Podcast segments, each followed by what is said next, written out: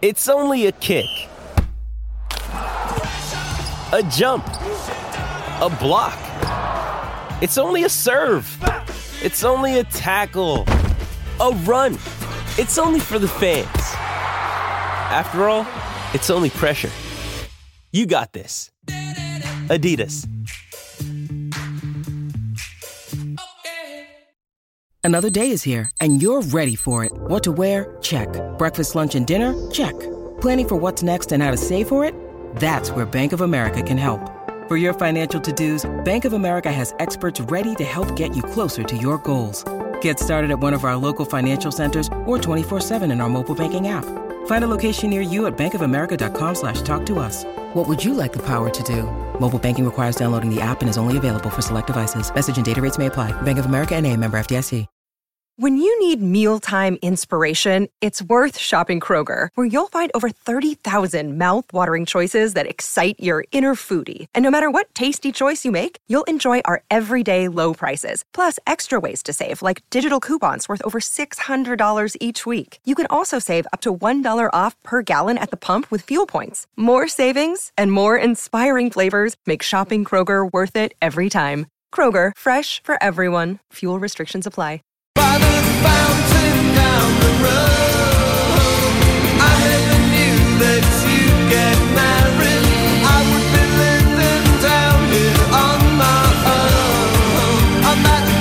Torniamo in diretta 13.04 Teleradio Stereo 92.7 diamo il buongiorno e il bentornato ad Alessandro Ostini Alessandro Buongiorno, ciao Riccardo, ciao Augusto, buongiorno a tutti. ciao Ale senti Alessandro ce l'hai già il titolo per lunedì mattina?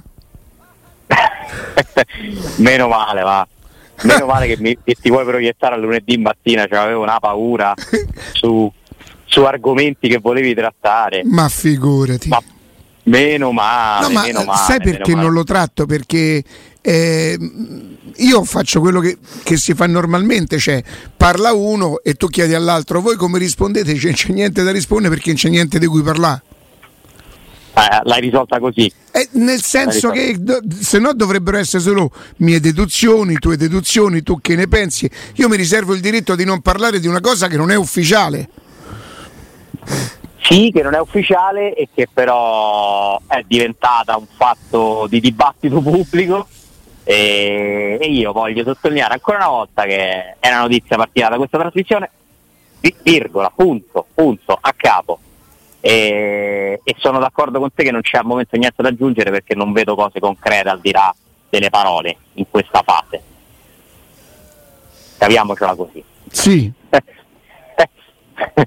Tanti a capo, voltiamo pagina. Anche perché, anche perché dovendo mh, così avventurarci in una previsione esiste la grande enorme probabilmente possibilità che non ci siano né né Totti No, né- Augusto, è cioè, inutile nessuno andare dei due a- cioè nel senso che non Foto la mozione Riccardo, me la sono andata a Sì. cercare, Riccardo mi ha servito l'assist, ha fatto Di Bala, io faccio Lukaku, l'appoggio in rete e, e volto pagina. e allora, fai, e allora fai il titolo per la gazzetta Facciamo dell'Austini il titolo, il titolo di lunedì. la Allora, gazzetta dell'Austini come esce come credi uscirà Ma un, un nome bruttissimo, eh, questa testata che mi riservo di cambiare. questo demone di Austini Allora, cosa sta cucinando Secondo me, la Ro- secondo me la Roma vincerà questa partita e saranno protagonisti in qualche misura di Bala e Lukaku. È una previsione scontata quasi, no? non è che mi sto inventando niente d'originale o di sorprendente.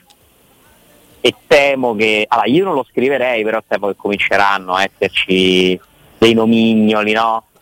Si comincerà a dare un- una definizione a questa coppia Mm. a creare un gioco di parole, qualcuno già ci ha provato. Eh, il titolo può essere La coppia dei sogni? la coppia, La coppia dei dei sogni in realtà. La coppia dei sogni in realtà. bello bello Mi piace? La Sì. coppia dei sogni in realtà. La Roma batte Lempo, Catenaccio, la Roma batte Empoli con. No, catena- specifica, no Catenaccio, batte l'Empoli col Catenaccio, perché poi sai, no, questo- Catenaccio è un termine tecnico dei giornali, Ecco. cioè quella riga che si trova di spiegazione del titolo sotto il titolo. Eh, l'occhiello è quello che è sopra, invece, Ecco. piccola lezione no, di... Ecco. No, sai perché? Perché altrimenti, visto che stiamo immaginando titoli, io immagino la mia reazione da gladiatore 75. Oh sì, a me devi vincere col catenaccio, non mi frega niente, Eh, basta che no, vinco.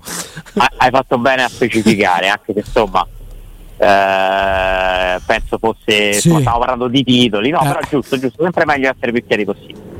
Quindi sotto il titolo Ecco. scriverei doppietta di Luca, la Roma batte l'Empoli con una doppietta di Lukaku e, e due assist di Bala. Ok. Così Murigno, così Murigno inizia la risalita verso la Champions. E allora a questo Vieni. punto, però, per completare, diciamo che il giornale è un periodico, non è un quotidiano. Tu lunedì esci con le notizie del weekend. Come la immagini la classifica considerando che domani ci sono tre partite, una meglio dell'altra? Si parte con Juventus Lazio, si prosegue col derby di Milano, si chiude con Genoa Napoli Ma e prima me la Lazio, secondo me la Lazio non perde a Torino. Ah, Io dico che può pure vincere. mm. Beh, oh, Mettiamo pareggio. Mettiamo pareggio. X. Quindi la, è la sorpresa che mi gioco. quindi la Juve, la Juve andrebbe a 8 e la Lazio salirebbe a 4. Lazio a 4. La Roma salirebbe a 4. Mhm. Eh, poi Inter derby- Milan. Eh, questo è proprio difficile. eh. Sta difficile sul serio. Per esempio, Riccardo vede, Riccardo vede, vede favorita l'Inter. A me, questa- a me questo inizio di campionato ha, ha non solo colpito, ma ammetto, ha anche sorpreso il Milan. Io dico che pareggiano. Sarebbe un trionfo sta giornata per la Roma perché Eh. guadagnerebbe due punti su tutte. Praticamente sì. quelle lì, Quindi, quindi aspetta, aspetta, andiamo con ordine. Inter- saremmo Inter Milan 10, Juventus 8, Lazio 4, c'è poi Genoa Napoli, il, Napoli sta a 6, Due. Genoa Napoli 2, quindi il Napoli sale a 9, Napoli. quindi accorcia sulle milanesi e prima di Roma Empoli c'è Fiorentina Atalanta. E vincerà la Fiorentina. Vince la Fiorentina, Sì. Quindi l'Atalanta rimane a 6. Beh, sarebbe una classifica Ah. che vedrebbe la Roma rincorrere, ma a distanze un pochino Eh. ridotte no? Sì. rispetto a quelle attuali. Firmereste su questo insieme di risultati? Sen- sì. senza se, senza ma.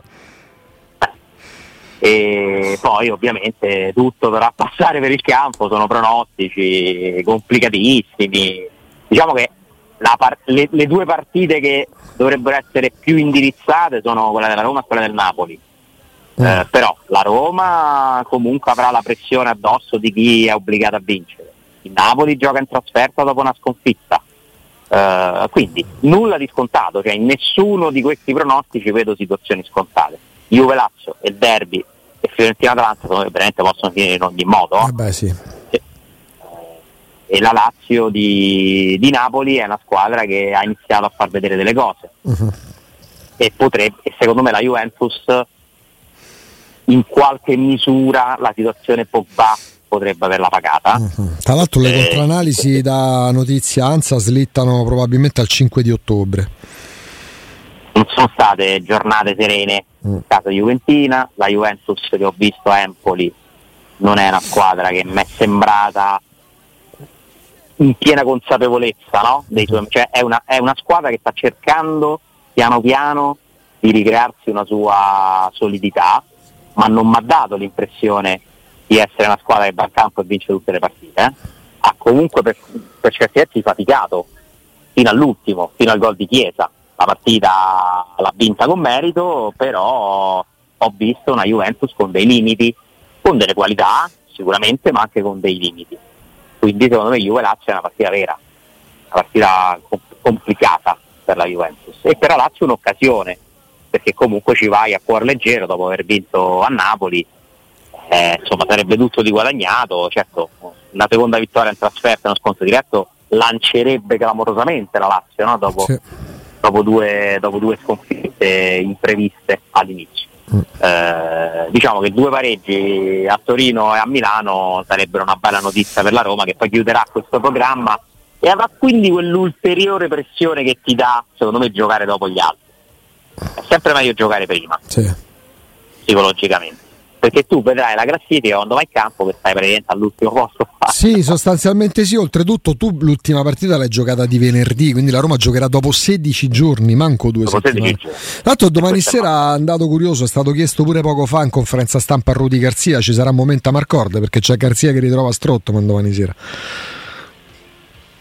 C'è Garzia che ritrova Strottman, è vero. Strottman che è una storia veramente singolare eh, del calcio. Un giocatore che, che temevamo potesse essere portato via dalla Roma, da- dai migliori club. E, e ha avuto comunque l'umiltà a un certo punto no? di, di ripartire dal basso e di accettare purtroppo eh, uno scivolamento indietro delle, de- de- delle sue capacità fisiche soprattutto e continua a divertirsi giocando un calcio che mai pensavamo gli potesse appartenere. No, beh. È una storia di grande amarezza quella di, di Kevin Strottman, ma anche un bel esempio secondo me poi di professionista che comunque no, prende atto di non essere più quel giocatore che, che tutti abbiamo visto e ammirato per troppo poco tempo e, e comunque ha trovato nuovi stimoli, nuove, nuove possibilità.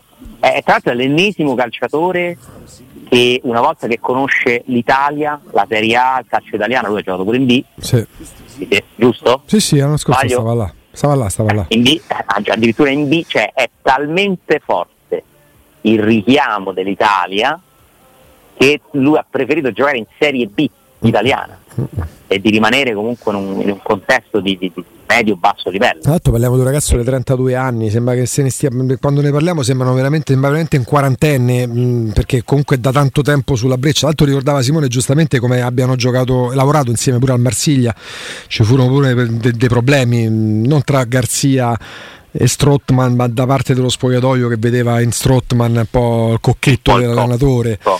Esattamente, Sì, però è vero, c'era proprio la percezione, la sensazione, lui arrivò nel 2013 che al massimo nel 2015 avrebbe, che ne so, adesso non ricordo bene se stava ancora là, preso il posto di un Sami Khedira alla Real Madrid perché il destino di Strottman sarebbe stato quello, una big... No, la- la- la- sì, eh, Manchester United si Sì, diceva, sì. no? Eh, Bayern Monaco, cioè Ma- poteva giocare in quelle squadre là. Lui poteva giocare titolare in quelle squadre là. Per la esempio, cosa paradossale di Stroppman, scusami, Vai, vai. che ho avuto modo di parlarne con dei, dei colleghi olandesi, io ti posso assolutamente assicurare che la eh, considerazione che c'era di Strottman in Italia era molto superiore a quella che c'era in Olanda.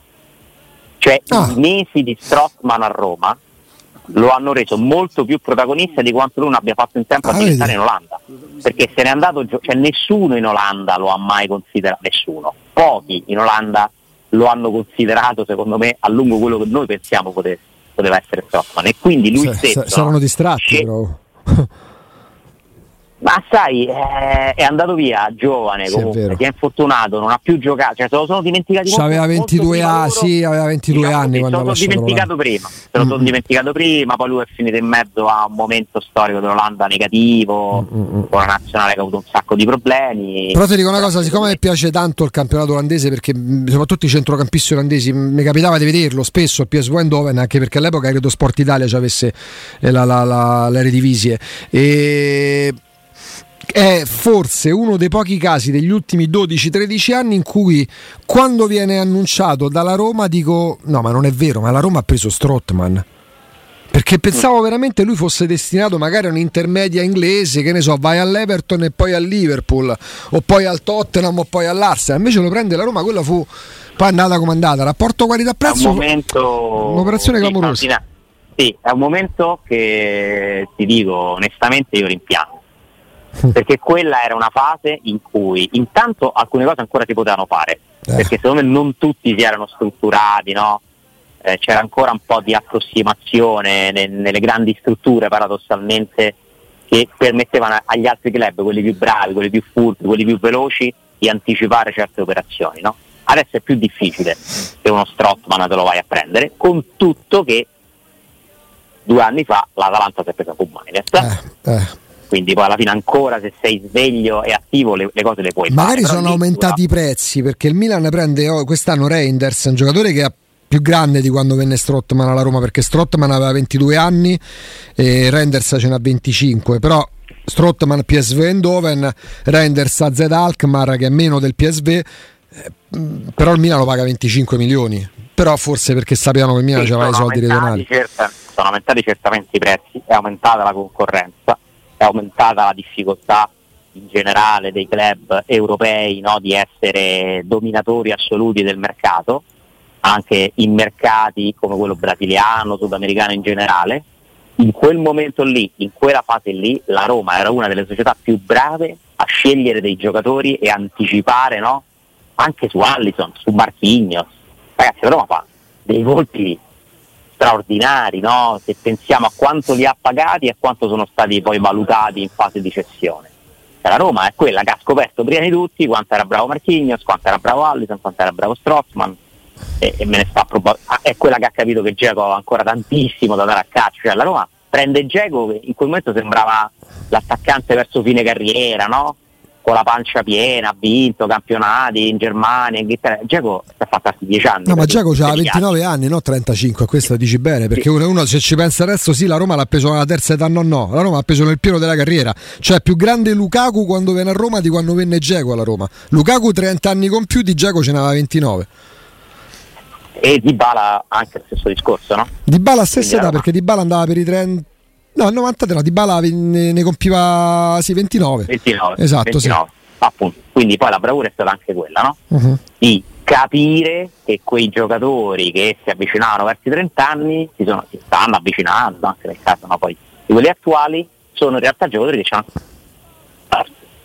quindi non è solo scoprire chi è giovane, eh, ma anche scommettere su quelli, su quelli giusti che rivaluti perché magari si sono trovati in una condizione particolare. Mm. Speriamo che questo discorso possiamo farlo su Lukaku e che soprattutto che Lukaku apra un'esperienza quest'anno che possa prolungarsi nelle, nelle future stagioni, perché io questo non mi sento di escludere, cioè magari questo investimento da quasi 20 milioni di euro complessivi per, per avere un anno di Lukaku potrebbe essere il primo passo no?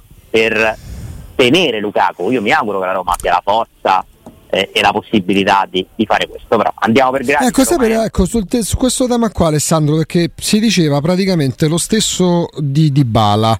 Dybala si farà un anno nella Roma e poi andrà di nuovo in un top club. Adesso si dice, io credo che Dybala l'anno scorso e Lukaku quest'anno, per ragioni non necessariamente anagrafiche, perché abbiamo detto parliamo di trentenni, eh, la parabola legata alla possibilità di giocare nei top club dal City allo United, dal Barcellona al Bayern Monaco, secondo me l'hanno superata.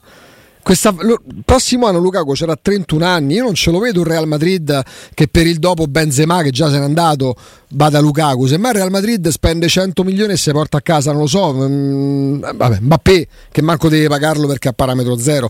Cioè, com- quest'estate, Dio, Di Bala va via, Di Caca ce lo... Ma, ma che per vedere Di Bala a certi livelli dovevi aspettare un anno con la Roma? Ma per capire quanto possa dare Lukaku devi aspettare un anno a vederlo nella Roma? Boh. appunto. Cioè, io su Dybala sinceramente non l'ho mai pensata questa cosa. Perché nel momento in cui la Roma ha sfruttato un'occasione che ti ha dato il mercato cioè l'occasione in cui nessun grande club ha deciso no? su un grandissimo club ha deciso di investire. Quando Dybala si poteva prendere senza magari il cartellino ma per quale motivo doveva cambiare questa cosa così repentinamente? Anche se Dybala poi ha fatto una bellissima stagione quando c'è stato però quindi io su Dybala tutte queste preoccupazioni francamente non ce l'ho. E per me fa bene la Roma a non, a non discutere adesso il contratto. Poi oggi è stato scritto che è in arrivo la gente. Secondo me è più interesse della gente in questo momento rinnovare il contratto eh. andare a ridiscutere eh, quella posizione. La Roma è sicura al momento da contratto di avere Dybala non solo quest'anno ma pure il prossimo a meno che qualcuno non voglia versare l'importo di una clausola rescissoria che comunque la Roma ha diritto poi di annullare prolungando il, il contratto di Dybala. Quindi la Roma è molto blindata, secondo me, su, su questo contratto e su Lukaku invece bisogna fare tutta una serie di valutazioni, è troppo presto. Tanto godiamoceli, godiamoceli insieme, mi sembra che insomma, si vada verso questa coppia per la prima volta che, che ci ridà ci, ci ridà speranza, a pensare a Dybala e Lukaku insieme è quanto serviva no? Per trovare un motivo di speranza che ci faccia vedere una Roma che deve essere assolutamente diversa dall'ultima che abbiamo lasciato, perché Roma-Milan per me continua a rappresentare una partita inaccettabile, io ho usato questo, questo, questo aggettivo questa definizione. Per me Roma-Milan è stata una partita inaccettabile per i tifosi della Roma, per quello che deve essere la Roma, per quello che spende la Roma, per chi gioca e allena, chi gioca nella Roma e per chi l'allena e per chi paga stipendi di un certo tipo.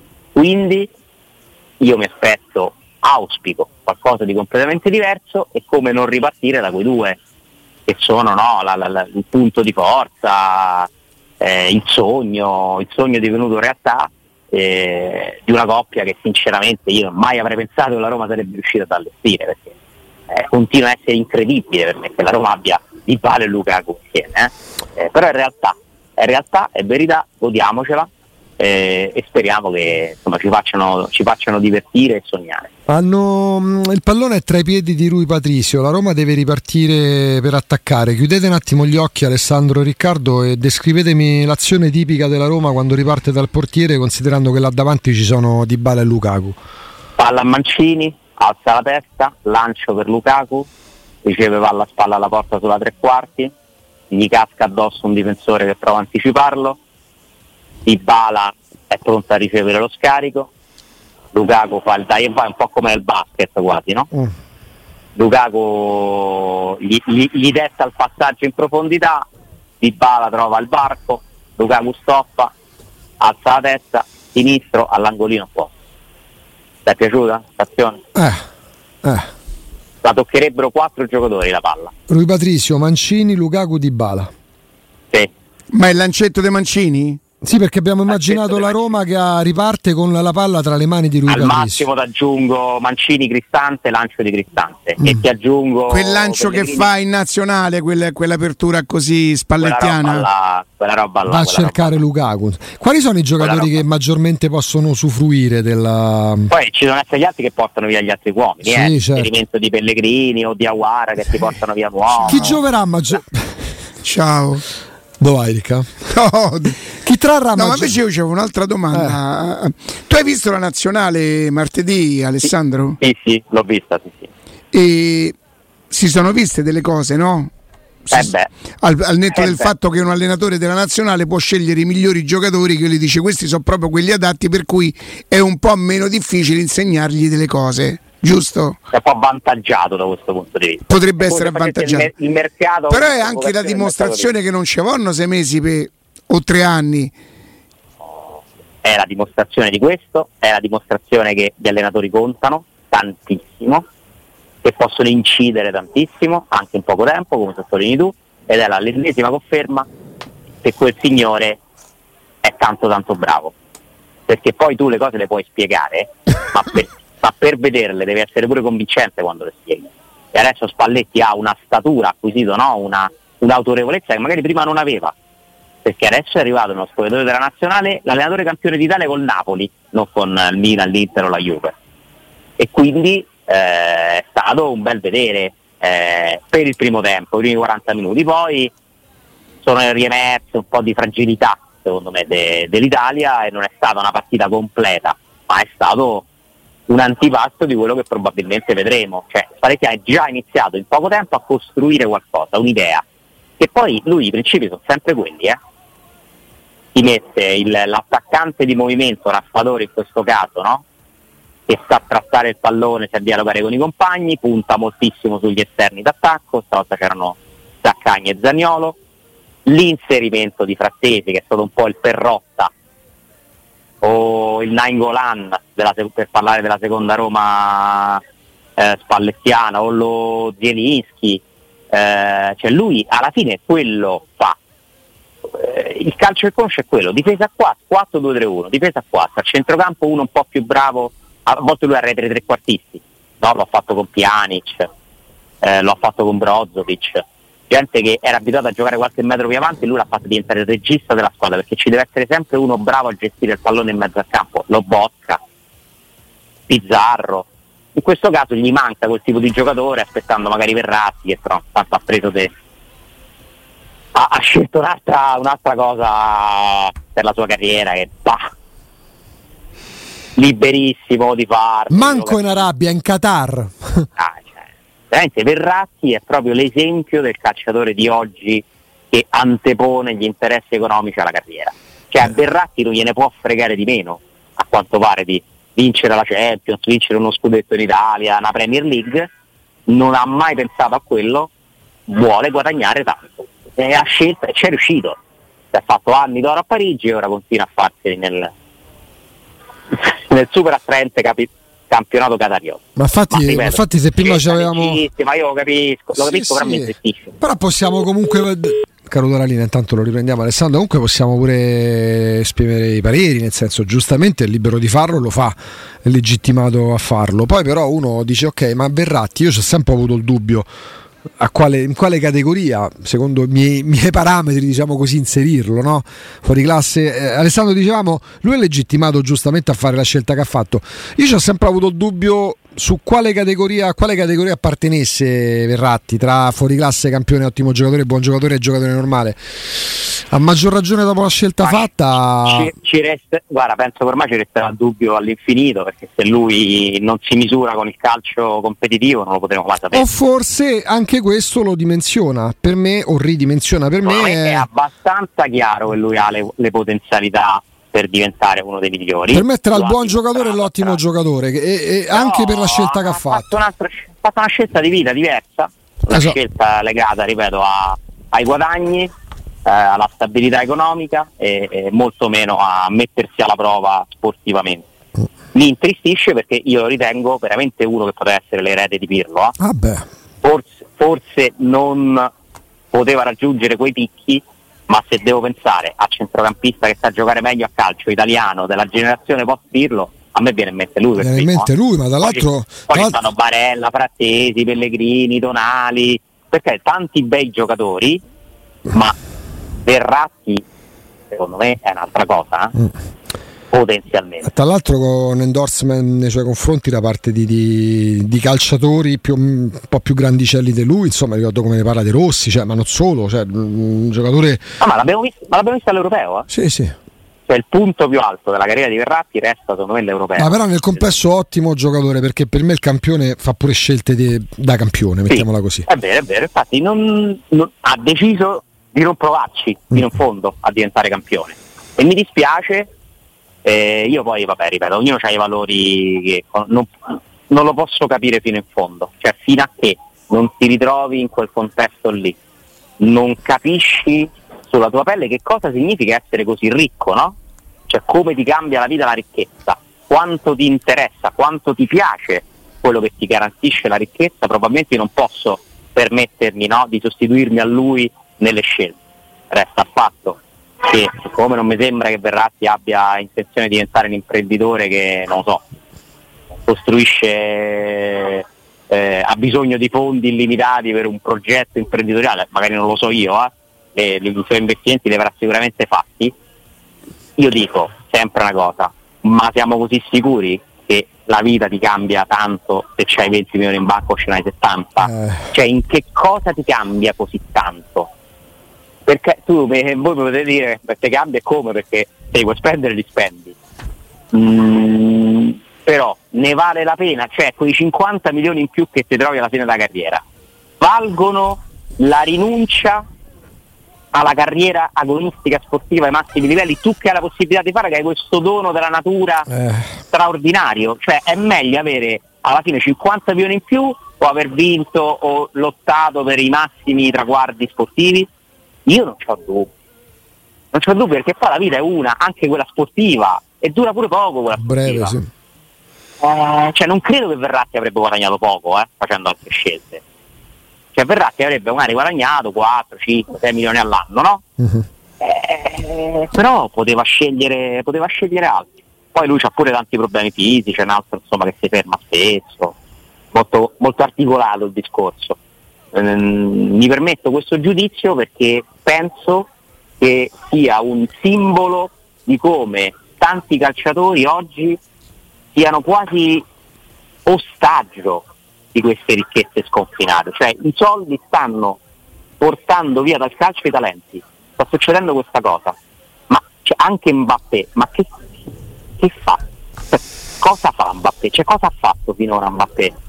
Quante altre belle cose poteva fare Mbappé? Eh, magari le fa, le fa Real Madrid eh, dall'anno, le fa Real Madrid Eh, dall'anno sì, ma, prossimo. sarebbe- ma ogni anno sembra è l'anno, quest'anno ce va, quest'anno no. No, ma, so- ma- ma lì è proprio un discorso, cioè veramente il calcio diverso. Mbappé, 18 anni, di- diventa decisivo nella vittoria della, cioè 18 anni nel 2018, eh, decisivo in una finale di Coppa del Mondo. Ehm, poi fa altri tre gol nella finale di, di quattro anni dopo. Ehm, lì parliamo No, veramente. ma però- uno del genere però, ma può giocare in un campionato di cui non frega nulla a nessuno tranne che in Francia? C'è il più forte attaccante in circolazione insieme ad Holland, secondo i, diciamo, i più, no? Se facciamo un sondaggio nel mondo, chi sono gli attaccanti più forti del mondo in questo momento? Secondo me sta giocano Holland e Mbappé nella considerazione generale, anche se Riccardo non è d'accordo probabilmente a inserire, a inserire Holland, però possibile che l'attaccante più forte del mondo gioca da anni in un campionato che non conta?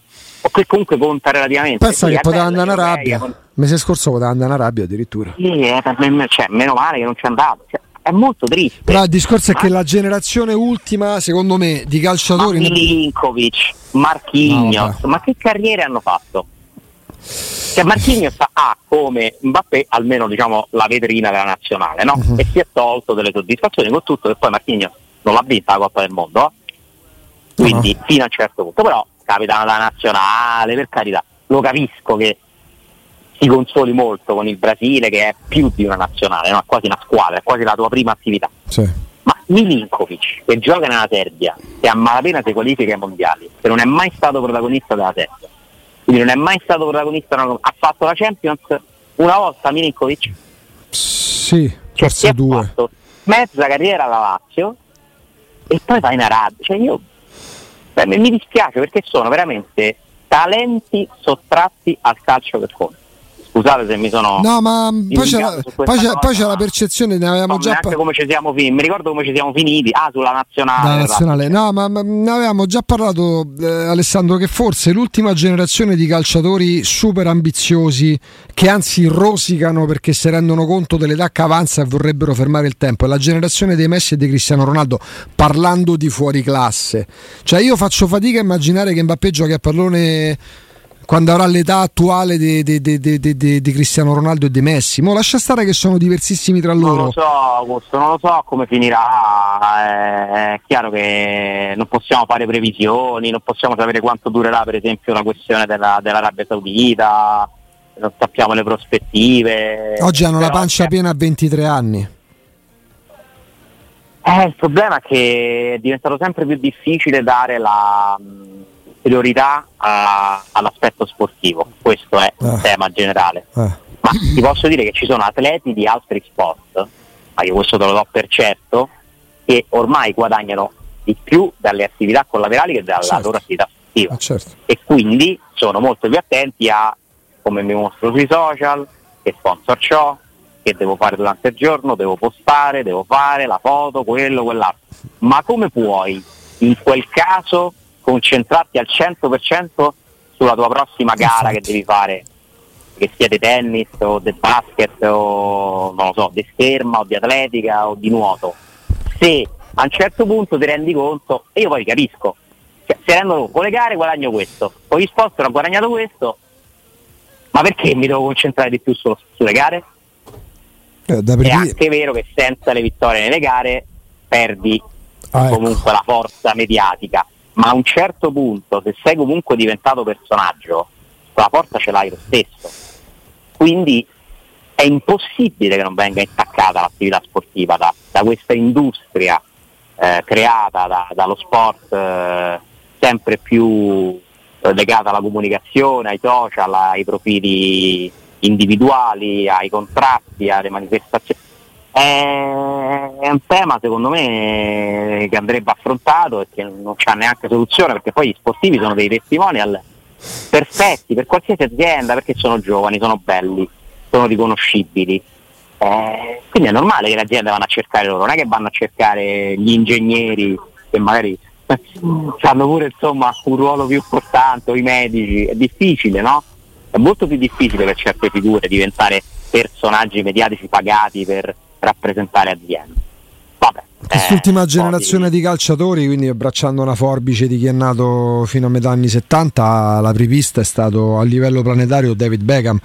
Beckham post carriera ha continuato a, fare, a guadagnare più di quanto guadagnasse in carriera giocando tra l'altro con squadre come Manchester United, il Real Madrid e il Milan. Eh, sì. Cioè Beckham Sì, per scendere le scale a chiocciola sul set della Gillette e accarezzarsi ammiccando la telecamera alla guancia appena rasata, si portava a casa 6 milioni l'anno.